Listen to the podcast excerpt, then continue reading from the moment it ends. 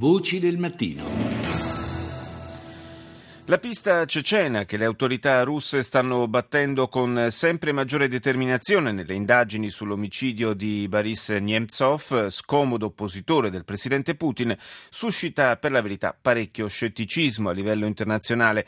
Sono perplessità che trovano riscontro anche fra chi conosce gli arrestati, due dei quali, secondo gli investigatori, avrebbero ammesso il proprio coinvolgimento nel delitto. Причем Немцов и эти люди. Немцов там в Москве живет, а эти вот здесь живут. Он дома вот здесь находится. Перед, перед, перед нашими глазами они Che cosa ha a che fare Nemtsov con queste persone? Si chiede polemicamente un vicino di casa di due dei sospettati, i fratelli Gubachev. Nemtsov viveva là a Mosca e loro vivono qui, vivono e lavorano come tassisti. Che cosa c'entrano con Nemtsov? ripete. Sono parente di tre di loro, dice a sua volta una donna che sentiamo in sottofondo, e posso solo dire che sono ragazzi per bene. I fratelli Ansor e Shajit sono cresciuti senza padre, tirati su solo dalla madre, ma si sono sempre comportati bene. Non posso dire nulla di male sul loro conto, proprio non capisco. Decine di migliaia di persone hanno manifestato ieri a Tokyo in concomitanza con il quarto anniversario del disastro nucleare di Fukushima, causato, lo ricorderete, dallo spaventoso tsunami successivo a una forte scossa di terremoto. I dimostranti hanno contestato, fra l'altro, il proposito del governo giapponese di riavviare alcuni reattori nucleari spenti per precauzione dopo la catastrofe del marzo 2011. 海への海洋汚染とか事故の収束状況を見ると全く進んでないと思っていますむしろ悪化している面もあると思いますですから世界に訴えたいのは今全く il processo di ripristino di Fukushima non sta facendo alcun progresso, dice un membro della coalizione metropolitana contro il nucleare. Stanno continuando a contaminare l'oceano e non riescono a porre la situazione sotto controllo. Anzi, sotto molti punti di vista le cose vanno sempre peggio. Vogliamo dire al mondo che l'incidente nucleare di Fukushima non si è mai chiuso e continua a colpirci tutti. Ecco perché siamo così contrari alla ripresa di qualsiasi impianto nucleare nel paese. E c'è anche chi mette in discussione l'opportunità per per Tokyo di ospitare i Giochi Olimpici. Non è tempo di Olimpiadi, dice un'altra manifestante parlando dell'appuntamento del 2020. I soldi dei contribuenti devono essere spesi per salvare la gente di Fukushima. E a proposito di Giappone, stamani vogliamo parlare dei rapporti non proprio facili tra Tokyo e la Cina. Lo facciamo con il corrispondente Rai da Pechino, Claudio Pagliara. Buongiorno.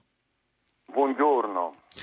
Dicevo, rapporti difficili, storicamente possiamo dire difficili, tra Cina e Giappone e proprio un, eh, una celebrazione di, di, un evento storico riporta in primo piano queste tensioni. Sì, eh, la Cina ha deciso di mm, celebrare il settantesimo anniversario della vittoria nella seconda guerra mondiale contro nazismo e fascismo eh, con una parata militare. Questa è la prima volta, sarà la prima volta che la Cina schiererà le sue forze armate per una parata. E ieri eh, eh nella conferenza stampa che c'è stata del ministro degli esteri Wang Yi, eh, in occasione della, dell'Assemblea del Popolo che sta tenendo le sue sessioni plenarie qui a Pechino, eh, Yi ha parlato e sta risposta a una domanda di un giornalista se anche Shinzo Abe sarà invitato a questa eh, parata che comprende anche una serata di gala e presumibilmente vedrà la partecipazione dei principali leader del mondo. La risposta è stata perlomeno ambigua, ha detto sostanzialmente dipende dallo stesso Shinzo Abe, oh, eh, il Giappone deve fare i conti con il suo passato, non può a distanza di 70 anni perdere testuale la sua coscienza. Il Giappone, ricordiamo, imperiale, eh, prima e, do- e durante la seconda guerra mondiale ha invaso la Cina e si è macchiato di reati eh, di, reati, insomma, di, di, di, reati, di, guerra molto gravi a, agli occhi della Cina.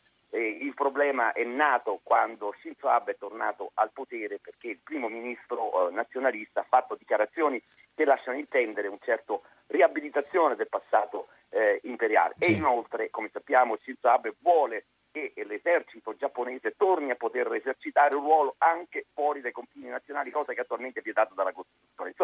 C'è molta carne sul fuoco e tra Cina e Giappone certamente i rapporti restano molto difficili. Rapporti resi difficili non solo da, appunto, da queste reminiscenze di carattere storico e nazionalista, ma anche da questioni molto più attuali. C'è un eh, braccio di ferro in corso ormai da tempo sul eh, controllo di alcune isolette che non so quanto abbiano un significato strategico e quanto invece eh, non abbiano così un valore più che altro simbolico per i due paesi.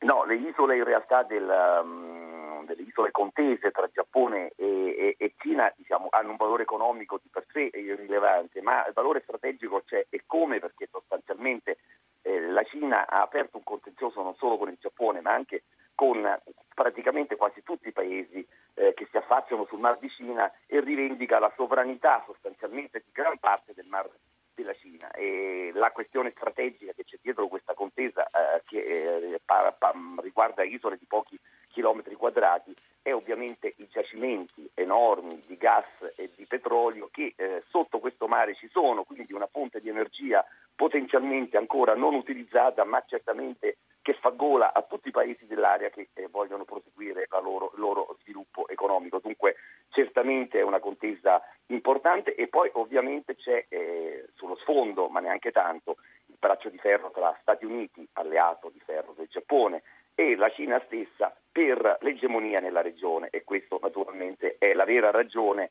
Eh, vorrei, non vorrei esagerare nel parlare di guerra fredda, ma mm. certamente mm. nonostante le dichiarazioni come dire, di amicizia che i due leader Xi Jinping e, e, e Obama si sono eh, scambiati, si scambiano, c'è sotto una contesa che riguarda ovviamente quale delle due superpotenze economiche avrà maggiore influenza in Asia. E d'altra parte, insomma, ricordiamo anche i frequenti scambi di accuse per quanto riguarda guerre elettroniche, hackeraggi di Stato e eh, certo. quant'altro, insomma, quindi comunque una, una tensione che corre decisamente lungo l'asse Pechino-Washington. Io ringrazio il corrispondente RAI da Pechino, Claudio Pagliara, per essere stato con noi.